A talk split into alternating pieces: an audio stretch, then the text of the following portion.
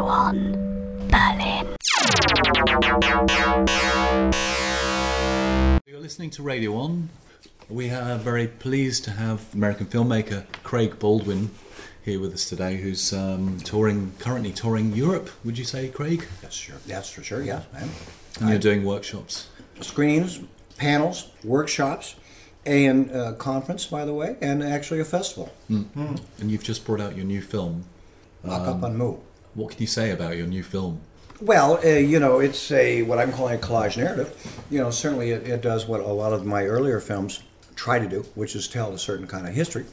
Uh, the theme, um, in very broad terms, is sort of uh, autonomy versus control. But the, the uh, what would be distinctive about this one is that I've tried to to couch um, these themes within a uh, within a, within a within a larger arc, narrative arc. It, it's not just a a, colla- a collage uh, for, for for its own sake, it's uh, like an ongoing montage, but actually has characters in it, and they have you know kind of dialogue and relations and so on and so forth. So it, in a way, it's it's my most narrative film.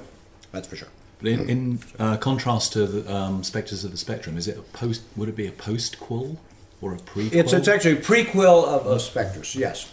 And uh, you could actually say that the Spectres uh, is is a collage narrative uh, if you've seen it. But but the, the point is that the two the, in in, in uh, the new one, Mu, there's a lot more uh, development in terms of the psychology of the of the characters. You know, and they have more depth and it rings a little bit uh, tr- uh, more true, shall we say, to anthropomorphic expectations. It's less uh, completely and absolutely um, didactic. How do you come up with the ideas for your films? For example, Spectres of the Spectrum has a has a narrative going through it. Um, your earlier films, um, uh, very kind of visually based, would you say, or how how, how do your films now differ to your earlier earlier films? It's true that uh, earlier on I was interested in just uh, more visual play and a visual collage, um, something more uh, uh, closer to a John to, to, you know, to a to a, a provocation through imagery and gesture. Uh, but increasingly, uh, my, my, I, I, felt I, I had to avail myself of, of language, basically. And you know, I mean, it would be fine to make a short film that's that's formal, whatever, that's that's on the surface, you know, that's that's a, a play of of colors, and you know, and and, and forms. But it, but sooner or later, if you're uh, making, if you want to actually do something that's more analytical, investigative, to to take research materials and make it available to an audience, then then uh, then, then it's hard to avoid the use of language.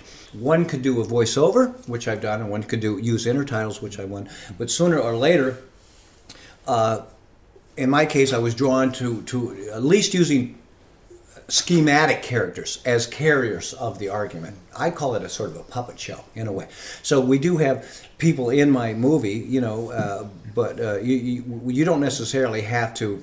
Uh, be uh, suspend let's put it this way your disbelief you see that they are you know actors within a, a kind of a, a larger play but but but there are there there's resolution and you know there's conflict and there's there's a little bit more that comes from from theater or drama in the play so uh, the, my, uh, back to your original part of your question yes the, my f- films are generally around certain kinds of historical issues of power that's for sure but but again I, I don't just uh, lay lay those arguments on the on the table nakedly. What I like to do is again uh, couch them in aesthetic uh, initiatives like collage or narrative initiatives like this idea of, uh, of of family or a saga or an epic or like a fairy tale.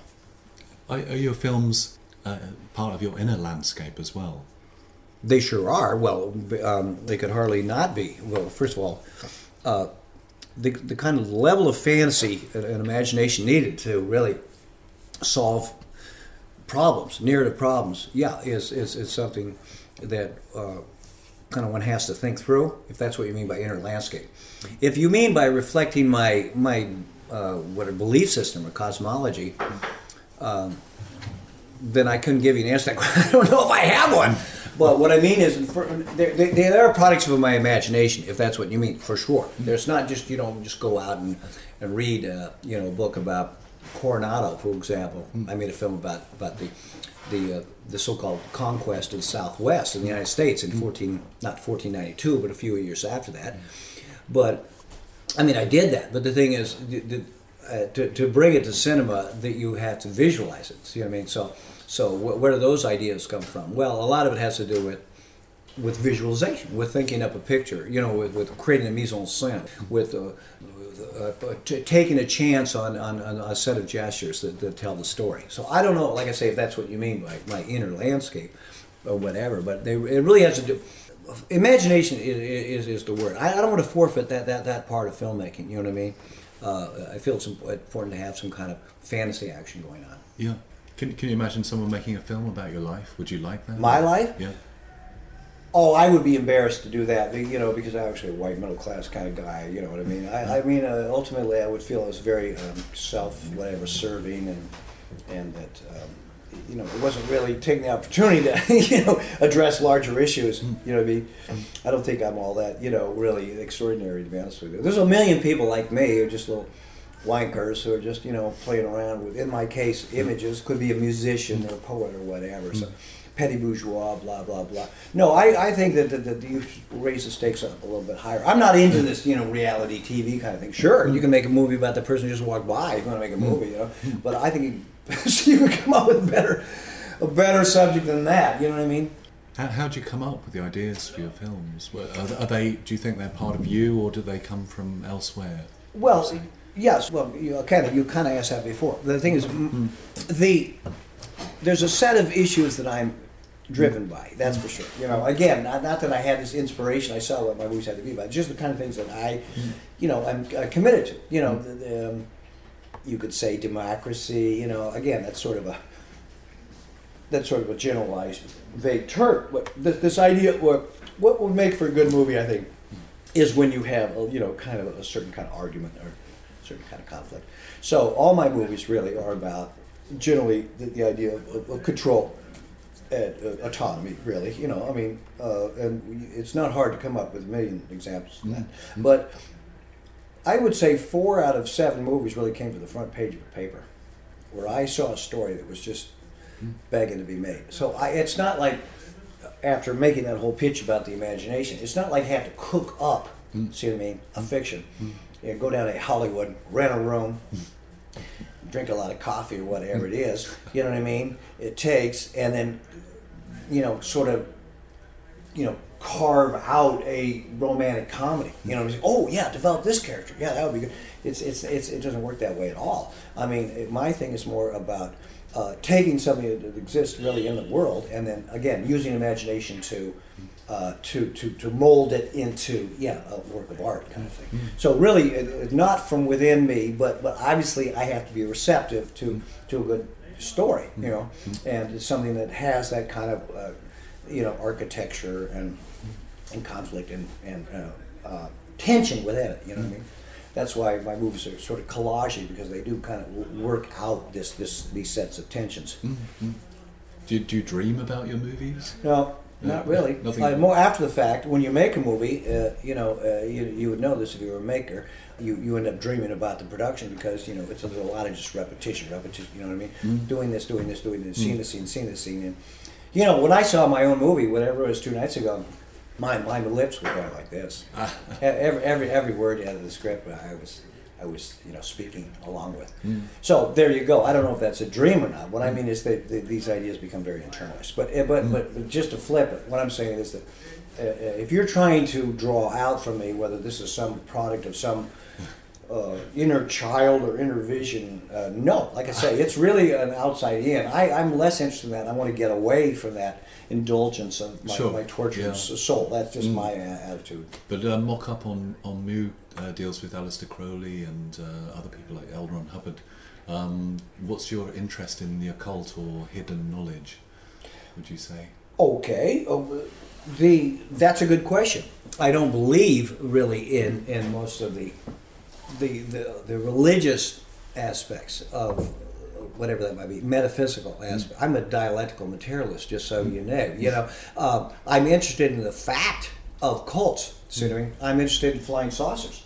I don't necessarily believe in flying saucers, but but flying saucers uh, are an urban legend. They're, they're part of a system of belief that, that, that have a presence. They're, they're powerful or active.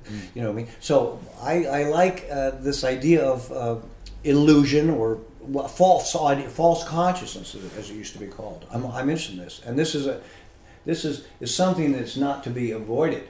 Again, like like a more uh, your you know didactic filmmaker wouldn't lower him herself to this you know uh, concern with uh, the frivolous or whatever or the just wrong, wrong-headed or unscientific.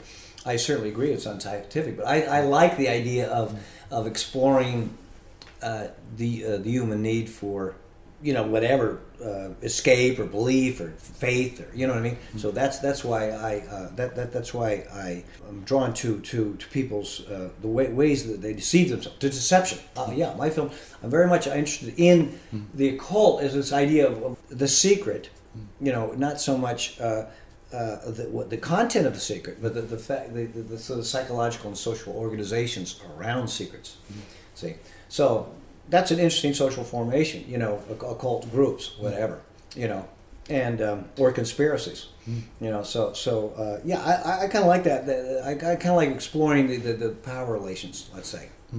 So why, why did you choose Aleister Crowley? For Well, example? Crowley because because of the historical fact of it. Again, it's not because uh, I have a I mad about Crowley. It's because Crowley was was you know why would I be interested in uh, Lee Harvey Oswald, which I'm very interested in. I don't know if mm-hmm. you know who he is, but he mm-hmm. was the guy you know who mm-hmm. shot Kennedy. So Sure. that's why I'm interested in Lee Harvey Oswald. There's a lot of Lee Harvey Oswalds out there. Well, I mean fewer Crowleys, but I mean you know Crowley was the guy who. Who set up the OTO, which had the big effect on so many people. My roommate, for that matter, millions of people. Let's face it, around the world, UK as well, uh, and, and in California, and Jack Parsons. And my whole story comes by way of, of the aerospace, uh, re- uh, mm, what would it be?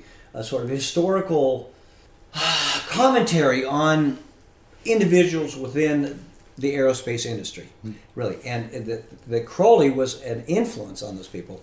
That's how I, I, I came to Crowley. I didn't start with Crowley. Then it would be a, again, that would be, a, be like a fan movie about Crowley. Same thing with uh, uh, Sonic Outlaws. If you ever saw this other film, well, it ends up being about Negativland. Yeah. Well, I didn't make a fan movie about Negativland, even though I liked their their music. It was about the issue of copying and sampling, so I mean, and copyright violation and so on and so forth. So, and they were someone who were was in court. So, don't say that's how they came to be the subject of my movie.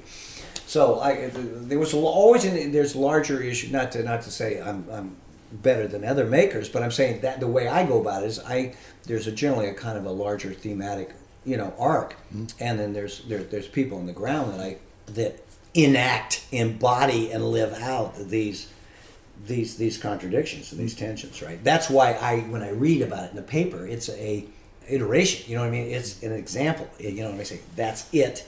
You know, there's a demonstration of it. There, there's a story that really happened. I didn't have to make it up. I'm interested in arguing, making that argument, and here's somebody who's lived it out. Hmm. And so then, then, then that's that's kind of the meat of it. You see what I mean? So, for example, in Sonic Outlaws, this was the case with Negativland and, and U2, wasn't it? Is, is this Yeah, yeah, sure. It was just, it was, just, it was like, it was like a lightning bolt went off. You know, it wasn't actually when the court case that actually about a year before, but it was actually at a. Oh, it happened to be at a writers thing, and and and the, the, uh, Don Joyce. You know, that, that's just another name that you might not recognize, but, but the, the basically the sort of the ideologue uh, in the guy does a lot of the writing for Negativland. He he read this. he read this manifesto, you know, and I was invited because I had made this earlier film, Tribulation. So I was, so I did the thing with film, and then he read this manifesto, and then a good friend of mine who just was the guest editor of a law review uh, at a law school right down the street from this club, and he had, and his whole issue had been uh, intellectual property. So he happened to be there at this at this event, handing out copies of his law review. So that's when the stars align. See, so you know, in other words, Negative is one case, but there's a million cases. But the thing is that these things could happen at that moment. That's that's when the lightning bolt struck my cerebellum. Hmm. So you knew that that was you you would make the film. Yeah, yeah, yeah. I mean, hmm. the ideas are good. There's an hmm. argument there. It's good. To- you know, like I say, it's a good piece of content. But, but the thing is, when I that was that was the whatever the epiphany, you know what I mean, where I saw that yes, I have a. It, it, wasn't just academic. I have a personal stake in this, and this is kind of not magical, but th- there's something charmed about this this evening. I said I could see it that, that it was more you know, it was it, it came, it materialized. There it was, you know, the Holy Ghost or whatever. It was just the ideas were no longer just pure, uh, uh, you know, uh, in the ether. They, they would it materialize and say, "This is the moment. I see it now. I feel it with my body, and this is the way to go forward with my next film." The early ideas of, um, or there are some uh, early ideas of that editing came out of uh, spiritualism in when it was first developed, uh, i.e., that people thought that they could move time or affect events. Do you, do you know anything about this? Well, um, well, I do. You see, I was always interested. Well, you, you asked a question earlier about the occult, but Mm. just so you know, I was always a magician uh, or played, uh, did magic tricks as a child. I would put on shows, and we have a little tent in the backyard and all that kind of stuff. Mm. And uh, you know, so what I'm trying to say is that I, I have a, fa- I guess the word would be fascination. Mm. I'm fascinated with those kinds of things. Mm. That's not to say I believe in them. I, I just find them, you, you, they're engaging and humorous, you know, and they're better than a lot of, of uh, mainstream culture. You know, Tom Swift or you know some some bullshit TV character. That there could be something there. There, there could be something that was. Um, that had this aura, what would be the word, a mystique of the, not the transgressive or cult or secret. I, I like this very much. It, it, it pleased me. I don't know, you know. I mean, just as just because of my nervous system uh, psychology. So, um, so I, you know, had you know always been interested in these kinds of issues, and ultimately the, this interest, fascination of mine. Uh, was actually expressed in, in, in Spectres of the Spectrum. It's in the title, Spectres of the Spectrum, by the way. And, then there's there's a lot. And that wasn't that long ago. There's a lot of stuff there about, um, oh, uh, the. Uh, what would it be? You know, an, another a, a kind of, of, of, intelligence that wasn't embodied, shall we say, right? Uh, the Fox sisters. I don't know if you ever heard about them. No, no, no. Well, well, again, that's another long, long-winded thing. You you could you read on the Fox sisters in, in two seconds more than I can tell you, you know, on the internet. But what I'm trying to say is that, uh, I mean, I found out typically in my research for Spectres of the Spectrum about the Fox sisters, and since then, by the way, the Fox sisters have become pretty popular. Not that I was the big, uh, you know, herald of all this, but the thing is, they were two sisters in upstate New York, who. Um, uh, started, uh, you know, channeling and hearing voices and whatever. And I mean, this is going on for millennium, that's for sure, millennia. But the, the point is about the Fox sisters is that the, they became super famous in the 19th century about the same time that you know uh, telegraph came in. Say so. So to me, there was a coincidence between the, the in the cultural imagination about the idea of ideas and intelligence being transferred in a, almost a magical way, uh, and and and they're divining and they're channeling. See what I mean? So. Again, there have been channelers for many years, but to telegraph so radically confronted the population with a new model of communication that their particular example iteration was became much more, resonated much more powerfully. Well, of course, then again, there was newspapers and mass media, so they became super super famous, much more famous than in, in let's say in the mid in the Middle Ages, where it was just you know word of mouth kind of thing. Mm-hmm. So that's what I mm-hmm. liked about the Fox sisters, not because I believed that they were really channeling, but but but they they they were part of a historical moment in which there was a problem in the popular imagination dealing with the fact of the telegraph, which there was no uh, precedent for. See, so same thing happened with the radio, by the way. So as humans uh, had to readjust to this new paradigm, there would be some uh, uh, psychic slippage, shall we say, and that the psychic energies would manifest themselves in uh, sightings. Same thing with your, your business with the uh, the voices, uh, electronic voice phenomena. It's it's less about the fact that these things exist, which I don't believe in, by the way, but I respect your right to believe in. But actually, because of the fact that there was were microphones and recording devices now, and so that this level of of uh, the irrational, whatever you call it, false consciousness would, like a shadow or a halo, would attach itself to the fact of, of recording. But um, Same thing with the, the, the pictures, by the way. Yeah. You know, very early on. I love that phenomenon. I, I think I might have told you my friend's making a film about that, and and all, all that came up in my research as well about the, uh, the, the the you know the. The, the ghost images and things like that, which are more often than not just an artifact or an accident happens with the emulsion, big deal. You know, anybody who's taken their share of photographs knows. You know, but it's more about human projection. I think. You know, it's not about what's there. It's about the, uh, the activity of, of the mind. You know, in, in some cases being confronted with uh, an in, uh, inability to deal with, with a new with a new technological paradigm. And this is also the theory. Just so you know, for those of your uh, listeners who have read. Uh, TechGnosis of, of Erik Erik Davis, who prom, uh, figures very prominently in uh, Spectres of Spectrum. This idea, no, Gnostic idea that there is a there is the material world and there's a spiritual world, and never the never the twain shall meet kind of thing, and this will be our problem until we can completely get out of our bodies, you know what I mean, and, and meet this the other the, the, the real spirit. But I don't believe that personally. But I do I understand that it's that it's a a, a, a, str- a strand in whatever uh, in terms of belief systems. That's for sure. Cinema in a way is a kind of a, uh, a, a, alter, artificial belief system. I would say that my. f- Films are really more. They're they're engaging. You know, hopefully. I mean, I I hope that they are engaging, uh, uh, in a way, and and that um, like a, like a puzzle, like I say, like a mental game, you know, like a learning experience uh, in which there's a sort of a challenge uh, to the imagination. So it's not a, it's not necessarily always so comfortable. Entertainment might have to do with relaxation, Sure, and I don't, sure. I'm not against that, but but but, they, uh, but people are not going to really get that in the, you know whatever in the one or two hours that they spend watching my movies. What they're going to get is a more of a condensed set of, of ideas in which they like they engage with it, you know, wrestle or whatever, confront, try to solve this, and uh, that offers satisfaction. I would have to say, you know, hopefully it does in, t- in terms of. Uh, uh, people uh, learning something that they hadn't known before, and also uh, putting together uh, pieces that uh, don't necessarily fit together. See, and that's especially true of collage, I think. So there's more of a, a, of, a of a challenge and perhaps even a provocation. Because, for example, with the Spectrum, I came away with there was so much information and research that I can I felt that I could learn more and more and more. So it, it was like uh, joining uh, like a puzzle, and I could. Um, on one hand, I could um, learn about, for example, the HAARP project There you go. or Tesla or something like this, um, and on the other hand, it also has this beautiful sort of um, sensitive story going all the way through it. So. it- Well, thanks very much. I don't know how beautiful and sensitive it is, but the, the, the story, take my word for it, is just a table on which the ideas could be placed. Otherwise, it would be just a listing of HAARP here, Tesla there. See what I mean? So that was a solution to the narrative problem. You know, uh, you don't have to know that, but I, I'll, I'm sharing that with you because that's how filmmakers.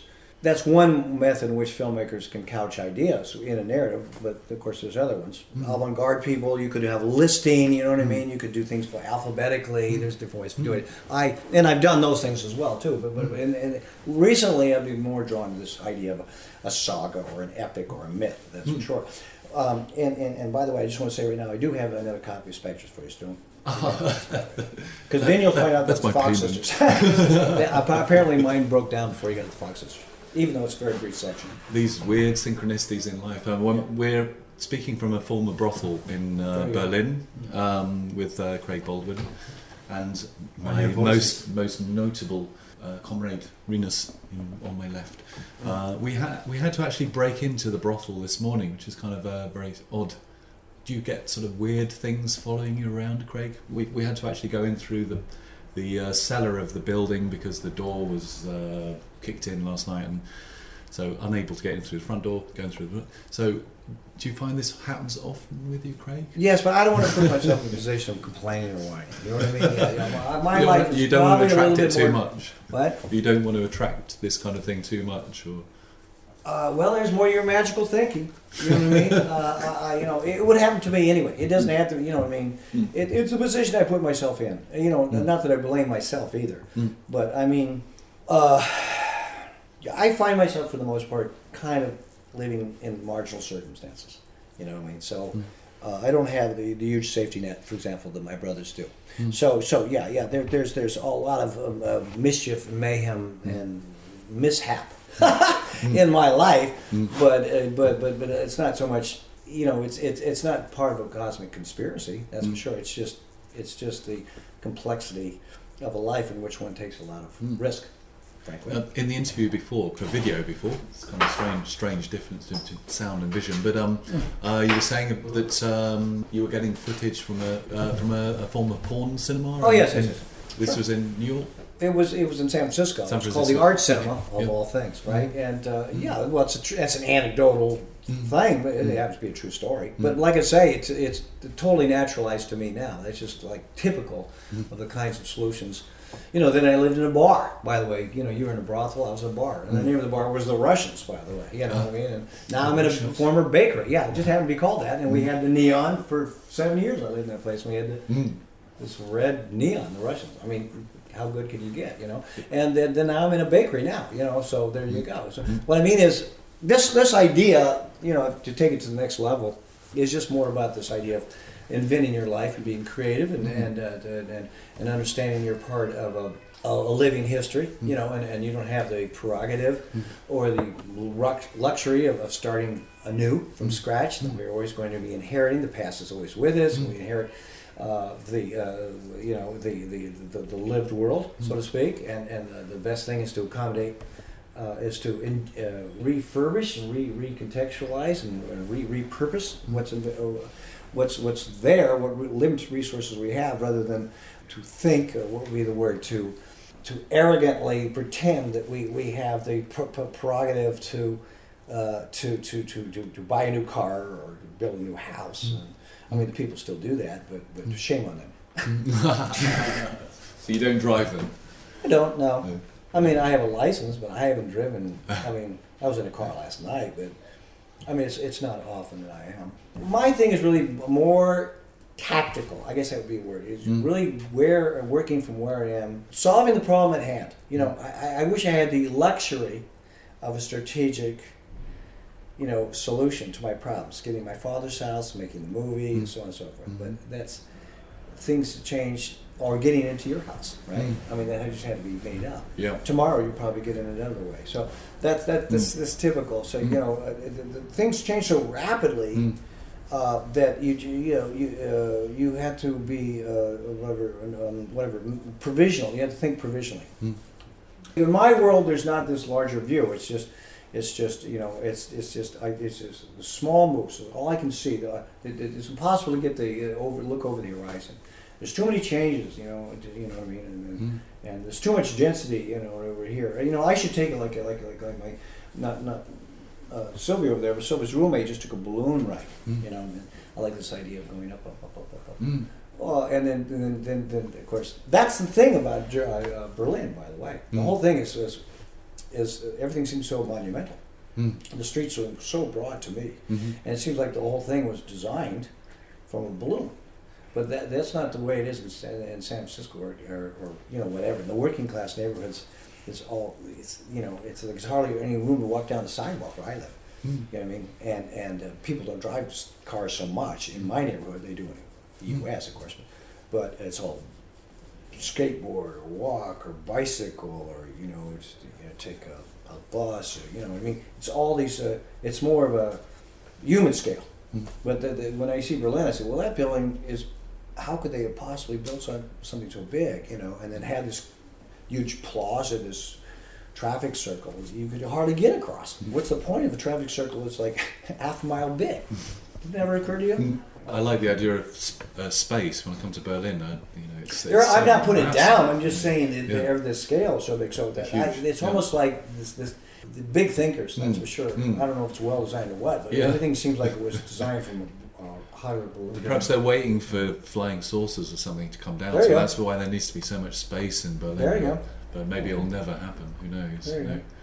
Um, who are your early influences as, as far as film is concerned? Or Uh, Buñuel. Boone Buñuel Ah. still remains to be a Oh. superhero. you, I accidentally destroyed one of his films once. I used to work in a cinematheque in England, Oh. and uh, yeah, I, I left the film running, and the film was destroyed into about a million pieces. So oh, because it flap, flap, flap. yeah, yeah, yeah. So I, no pieces, no piece was bigger than sort of a Oh, centimeter or less, Wow. even. What what would you say I should do with this footage? Because I still have it. It's in a bag. Make it to an art piece, maybe. I don't know. you know. So I don't know, Buñuel, That's a good question. Yeah, Yeah. I, I can't come up with a funny answer, but Sorry, you know Buñuel's that breaks my heart. But I can see how that could happen. yeah, It's happened to me in a, in a couple cases. Not never s- s- totally. What was the word? Smash to smithereens Yeah, or jigsaw obliterated pieces. or Mm. what's the word? In dust or. Um, the point is, is only the tail or the head, you know, was, was destroyed. You know, Yeah. looking in. yeah. But uh, but never the whole thing. But because I would go somewhere right, Mm. and leave the projector on Mm. and not come and forget that I Mhm. had to let that shit. It happens all the Mm. time, actually. It was L, the film, the Buñuel film. That Oh, L, destroyed. Yeah. So uh, I don't know what significance. At the time, funnily enough, I was going out with a girl called Ellie. Straight Ah, it's her fault, and it didn't. It didn't last long after the film was cut Right. to pieces. Uh, so he was one of your early influences. Well, that's Yeah, that's yeah. that's you. Getting you back asked, on the rails That's my answer to your question. I can Pasolini, whatever. You know. Yeah. Uh, Bruce Conner, that I was just talking about. Yeah. That was a little later, of course, when I got into Mm. say high school or college. But, but you know, uh, uh, you know, I mean, there's a whole range. I, it's not like who my favorite one is. You know what I mean? I mean, you, I, I, I try to meet every filmmaker on his or her own terms. So that'd be the best answer. Mm. In other words, it's not like I want to see. This is what I want to see, so I go see those movies. I say, Mm. well, this this is one one one kind of film language, Mm. and there may be something to learn from this. See, Mm. Like oh, Vincent Minnelli, all right, if you know his work. Mm. Well, musical, you know, whatever. So I mean, I don't make musicals, but but I, Mm. I understand it. That's Mm. that's a kind of cinema. So I have a Mm. what might be called a broad Catholic appreciation. I'm a film teacher, by the way. So it's not about me necessarily coercing my own particular personal style or uh, preference, you know, on Mm. on film history. I mean, I wouldn't rent a Minnelli movie if that's Mm. what you mean, but Mhm. I, I, I try to understand the film as a huge expansive language, Mhm. you know. Uh, so so all those guys have had have made a difference. You know, all those guys have uh, in, influenced me and formed part of my idea about what cinema is. But the ones that have attracted me most are the ones uh, who are involved with this kind of uh, critical cinema. And Mhm. Buñuel's extremely anti-clerical, you know, sort of anarchistic, you know, and uh, you know the the Russians, uh, the, the early uh, Dziga Vertov. I mean, it's easy to say, you know. I, mean, I couldn't come up with any trick answer, you know. It's just the, the there's a canon. There's there's reasons why certain people have risen, you know, uh, to the top because you know they whatever they're they're, they're good makers or they have this tremendous imagination or whatever. Uh, Orson Welles, you've got to respect, you know, and so on and so forth. Um, I'm not really so much into uh, film history, don't you know? It, Sure. It's it's not like a like a rep cinema kind of thing. My Mm. thing is really being in the world now with contemporary artists who may or may not consider themselves filmmakers. You know, there's artists who make films. Mm. Like that last night, I don't know if you met Kasper Straka. You know, he's a Ah. German maker. He's just a great guy, a great Mm. maker. Went to Braunschweig and blah blah blah. Mm. So you know, I respect his work. But, but you know, I mean, he didn't necessarily change my life, but Mm. that's the milieu in which I rather identify with myself, rather than hark back to John Ford or you Sure. know whatever, John, Yeah, Buster yeah. Keaton or Yeah. Charlie Chaplin. I mean, those guys are great. They don't need my.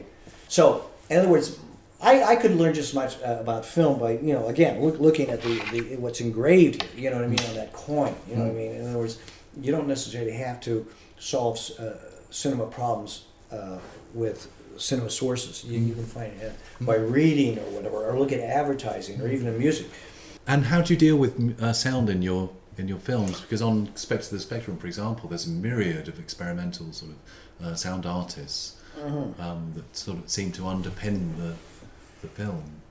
Well, How did you I, I okay. Well, I you know, again, that's I mean, I, I'm- I'm honored you would ask that question as if as if I had a, a strategic answer, but I don't. See what I mean?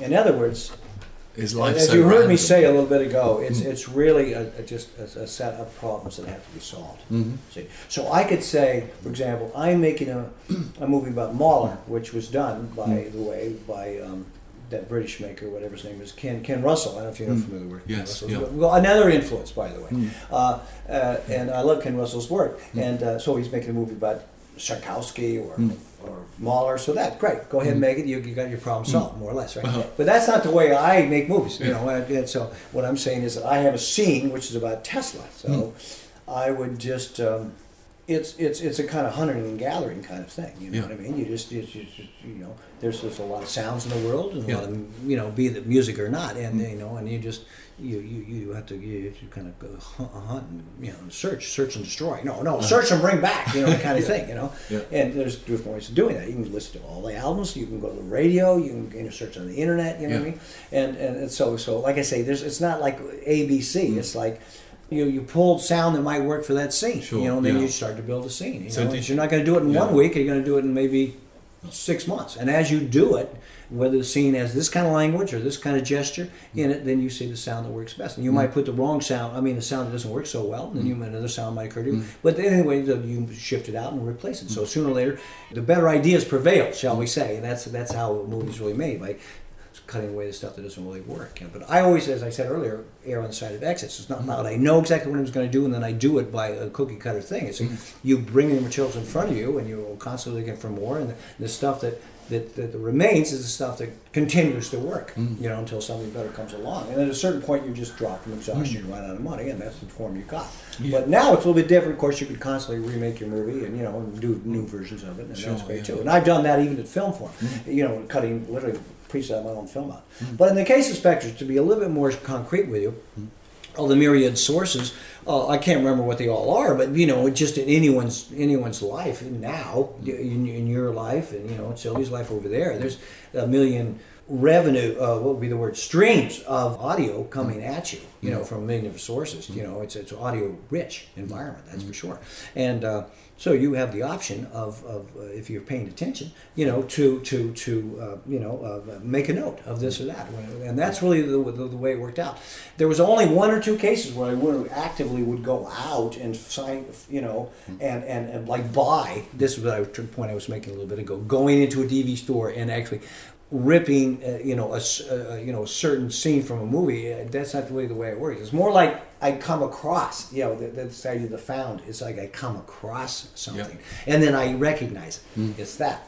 So, in the, in the and, and anyway, in the case of, of, of, the specters, uh, would be the, the Benjamin Franklin, of course, who, who is my super big hero, Okay. and uh, that's in the movie, as you know, and, yeah. and he's also a, a complete prankster. Mm. He, you know, he had zines and he, he had fake names and he, he, he made uh, fun of rich people and, and he was also a super horny old guy and he, he was you know was a child of the, of the Enlightenment and so on and so forth about how great you know, Franklin was. Well, uh, well, he invented the glass harmonica. If you know what that is, you know, you know what the glass harmonica is? The glass harmonica. Yeah. Uh, it's Don't not, know what the glass it's not when you play it, it shatters everything for miles no, around. that's not a nice idea, but uh, that's more your that's more your magical thinking. this is okay. No, uh, well, it's not exactly like this. But these three cups, let's say they all have different levels of wine in, right? Mhm. And then I could take this and then play an instrument like that. And they're generally, you know, larger. You've seen them million times. They're, they're kind of bowls. yeah. So that was the music that was played, uh, well, like the theremin today, Yep. you know, and, and another part of Spectres, not to get into too many details here, uh, which was cut out, which was about Mesmer. Mm. Now, Mesmer, you know about Mesmer, don't you? The hypnotist. Yeah. Well, well, hypnosis. mesmerized the people. Yeah, the way Well, he, he literally, the he- word. you know, he Yeah. didn't. I mean, he was so important that yeah, that his Sorry. his presence was uh, was uh, made into you know whatever translated into a word that's become part of the English Yeah, yeah. language. So more power to him. But he again a complete pseudoscientist, a faker, and a, uh, mountebank, and uh, you know someone who was uh, just like uh, L. Ron Hubbard, really, just to two degrees off L. Ron Hubbard. Ah. And during the French Revolution, there was, of course, an insane uh, destabilization of the whole belief system, you know, in, in especially the church. And this is also the birth of cinema, don't you know? This would be a great argument to make, which I can't do because I don't have the historical research. Right. But uh, not only the, the, the, the, the desire of people to have uh, what do you call graven and present images of some kind of uh, spiritual power greater than them. That was curtailed mm-hmm. at the French Revolution because it was mm-hmm. supposed to be secular and humanistic, right? Mm-hmm. So the, the you know the churches were, were discouraged, and so we have the phantasmagoria, right? You know what that was, right? Okay, well, phantasmagoria. Well, I'm, this is off the subject, but well, we're talking about late 18th century. Let's say 1787, of course, was the French Revolution. 1790, 1800, and uh, the uh, there would be certain kinds of way of producing light and lenses. Of course, it had also developed that point. So you could actually have shadows cut out, and also mats, so-called, and also slides, glass slides with painted scenes. And then you could have two of these Okay. magic lanterns, and then then you could. I love this kind of history. And then you could have both these magic lanterns, and then you could have a, a shutter between them, or do dissolves, or move your hand, or change the, the lens, and so basically create a a scene. See what I mean? So that's that was really uh, that that it could be argued that the Phantasmagoria filled the gap uh, that the church had previously, you know, occupied the, the imaginary, life, the u- popular imagination in the years following the French Revolution. Well, in terms of Mesmer, same is true. Uh, there was a destabilization of the business as usual, status quo, and Mesmer was uh, sort of a, a gent, as I understand it, from the wealthy and hung around other aristocrats who were in crisis. And the reason is because obviously their world was coming down. And uh, uh, so, uh, at a lack for anything else to do, uh, that, that they flocked to him because he uh, uh, could heal their, their ills, which are basically psycho, what do you call it? Self. Um, Yeah. Psychosomatic or whatever. yeah. When when you heal people, mm. just because if you believe you're healed, mm. and if we all held our hands and mm. felt like there was electricity passing through it, No, no, I saw Madonna doing that. Because don't you know, then, then that would have some effect. You know, but only because we had enough belief in it, right? Yeah. So, so Yeah. Mm. old people, let's they maybe they weren't getting laid enough or whatever. Don't you say could come to him? And oh, so Oh, he was sort of a dandy, don't you Yeah. see? Who? So okay, now okay, that's the story of Mesmer. Okay, at the same period of time, you have Franklin, who uh, what what? Okay, here's the, the tie-in is that during these periods Mm. of um, the, these episodes, what do they call it, uh, seances or whatever, Mm. Mesmer, that they play the music of the glass harmonica. Mm. In other words, a spiritual, uh, transporting type music, Ah. like with, film. with his finger like that. You've seen it a million times. Yeah, there would be a player there, course. Yeah, Yeah. I've seen it a million times. But, but, but I mean, the, the, the guy could do something as brilliant as that. So to invent that as well as being a complete politician, Yeah. you know what I mean, and, and basically writing the United States Constitution and Declaration of Independence Sure. because he knew what human freedom was, you know, and had understood that the, these these ideas of the philosophy had come along. Mm. So the original question about Franklin was, uh, what? we were talking about Franklin. We have to Determine- back. Sometimes we can think that you are- backtrack on things. Something about Franklin. Well, you what- came up with Franklin. Yeah, so it was a response to what? What, what kind of questions drive you nuts, Craig? You know, you know, where you where you think in the back of your mind, the receptionist goes like, um, I, I, I just want to leave. No, I'll roll with it, baby. Don't you know? Jesus Christ, I you know I No, know but what where you're, what Franklin you're driving at. From. But knowing the, the, the sort of the tone Hmm. of a certain kind of, of a scene, and then and then recognizing it when I heard it, and I wouldn't really have to wait too long because, like I say, there's there's so many musical tones Hmm. that pass across my consciousness in, in the course of of any. Uh, yeah, baby. Yeah, of any. Uh, Willie Nelson. uh, yeah, Hmm. more, more people of going of any past week. the window here. But anyway, the point is that Hmm. I knew that I wanted to do this section on Mesmer. So I did some res- research on Mm. Mesmer, and I knew that they they played the glass harmonica. Mm. So in that case, I went to the record store Yeah. and, and I bought a CD, you know, glass harmonica. So that, that that I guess that's a little bit of an answer to your question, but that's that's really the only case where I actually had to go out of my way and spend nine dollars and ninety nine cents Yeah. on a CD. For the most part, it was a, a record or a tape or Yes. you know a, Yeah. a radio show I recorded or my roommate's music or whatever or something off a, Yeah. uh, the video. In a lot of cases, uh, increasingly, it's it's soundtracks because it's soundtracks that I want. Mm-hmm. So rather than take something again from from Mahler, and by the way, there's Mahler and Mu, in case you didn't notice. But, but, but I would uh, instead of classical music per se, I'll take programmatic music. That is narrative music that's already has a kind of an a direction and an intention, you know, and a kind of a turn of events built into the, or it, you know, it's it's lower Yeah. on the scale of art, that's for sure, but it serves my purposes. Would you ever go around with a recorder recording Ah. sounds? And, Uh, rec- field recordings kind of thing, or Yeah. verite as I call it. I, I, I should, if that's, but I, I rarely do that. Yeah. I'm so caught up with just the montage part of it. You know what I Sure, mean? yeah. And if I had any extra energy, it would be shooting picture. Uh, as far as recording uh, ambiances, I think it's a wonderful way to make a movie. But but by the way, you can get ambiances quite easily now off uh, you know multiple sources: CD, tape, records, and the internet now. So uh, you know, I really. I can't uh, afford really indulge the, the you know I don't have the time and energy to go out and film film. Um, with Spectres, for example, I know I keep going back to to the film. I think it's- you actually film. You, you're not. You're using camera, aren't you? Yeah, in, bo- in, in, in both cases, in Mu and In as well, yeah. Mm-hmm. kind of similar. But Mu, Mu takes it to another to another level. That's for sure. But Uh-huh. I did that. Yeah. See, I had made Tribulation before that, and not to throw too many you know uh, obscure uh, references in, but the thing is, Mm. Tribulation is is pretty well made, by the way. And as you heard the guy say, it did well. But but it's just a, a montage of received images. Don't you say? It, there's it doesn't really have a whole lot of what I'm calling the z-axis, where people are brought into this. What we have here, like I say, three bodies in space. You know, you're on my left, you're on my right. That wall's beyond you. Tribulation is, is just is, is could be a um, you know calendar pages. You know, doo, doo, doo, doo, doo. strong images, but they're flat. They're remember it's more by graphics. See, when you see an image, there's hardly any depth to it. It's just from a Japanese science fiction movie or something like that. So that was the whole thing that I wanted to create this uh, this z-axis, you know, a depth thing. So that's why I got into shooting my own stuff. It made a more interesting movie with more more dimension to it. But, but I anticipate your question. What's what, what go on? What was?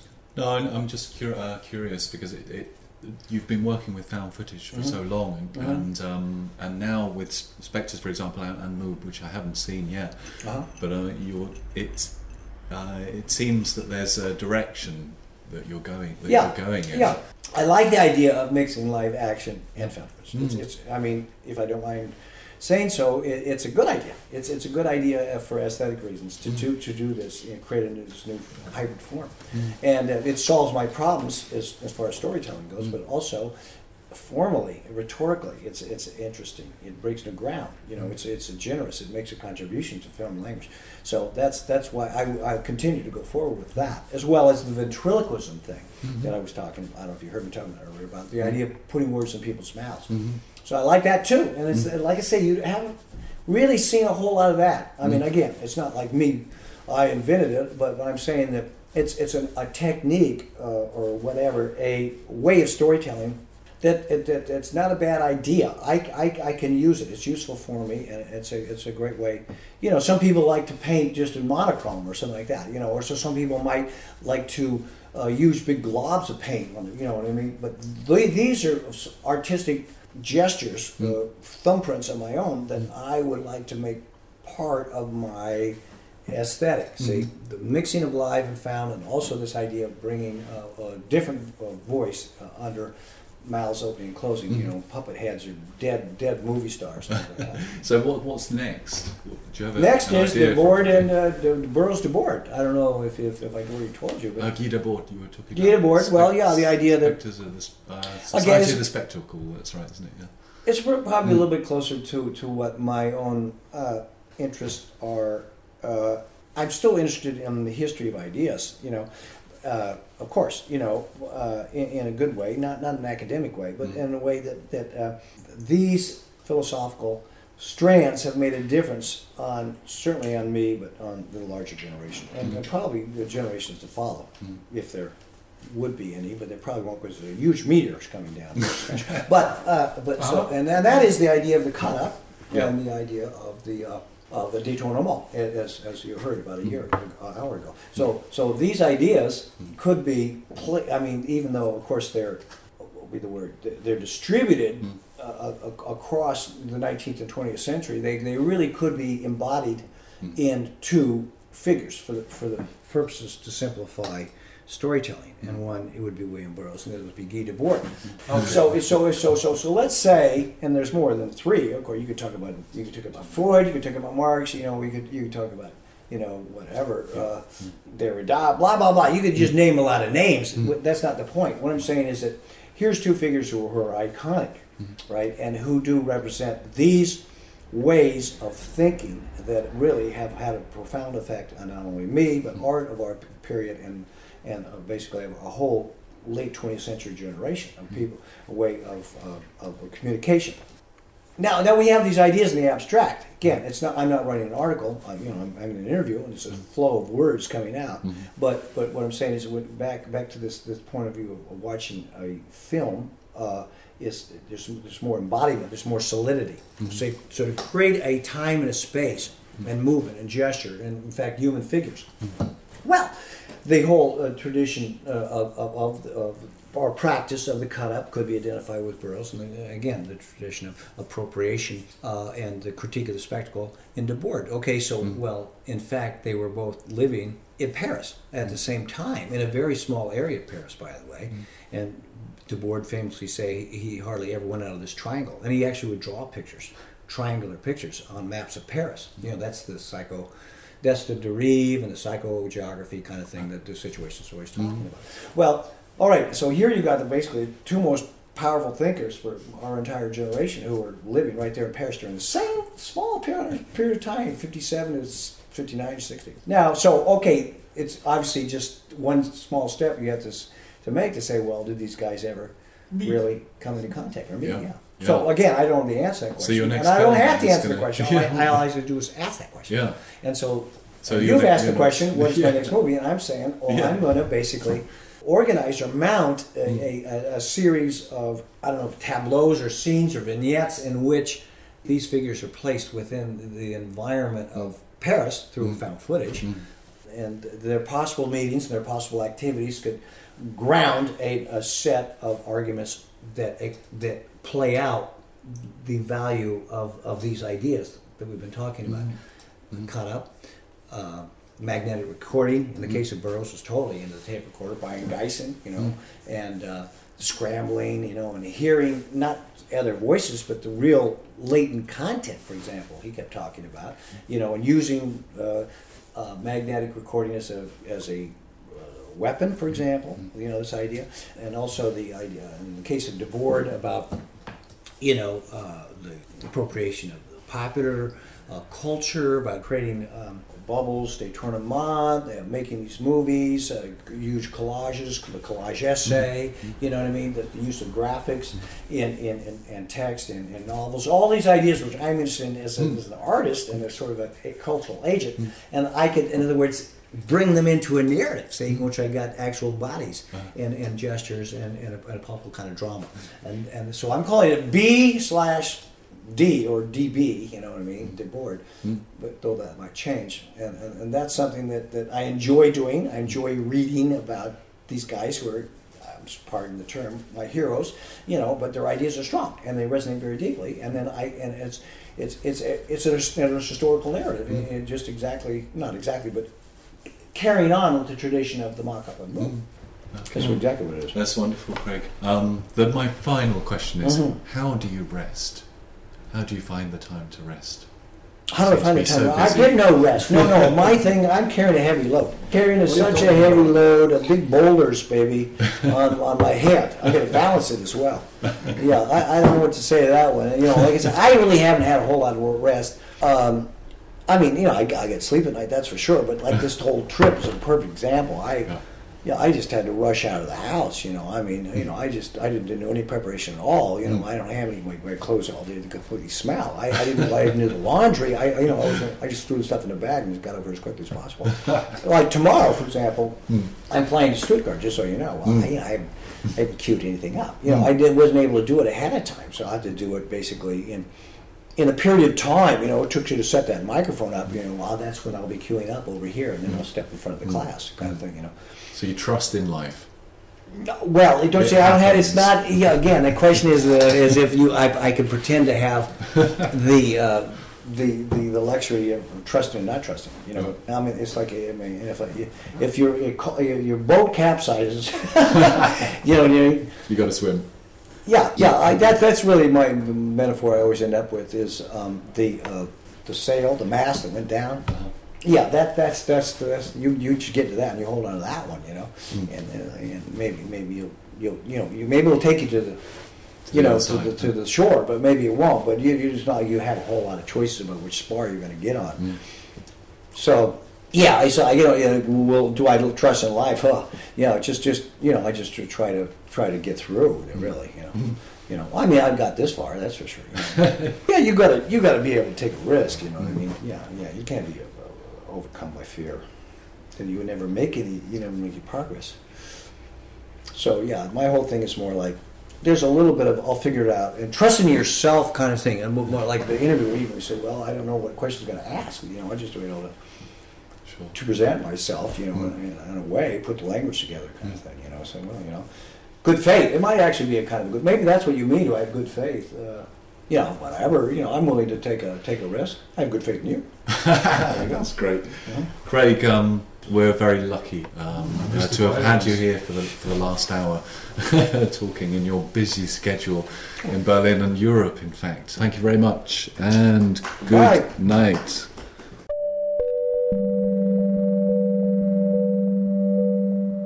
You have been listening to Radio on Berlin. Yeah.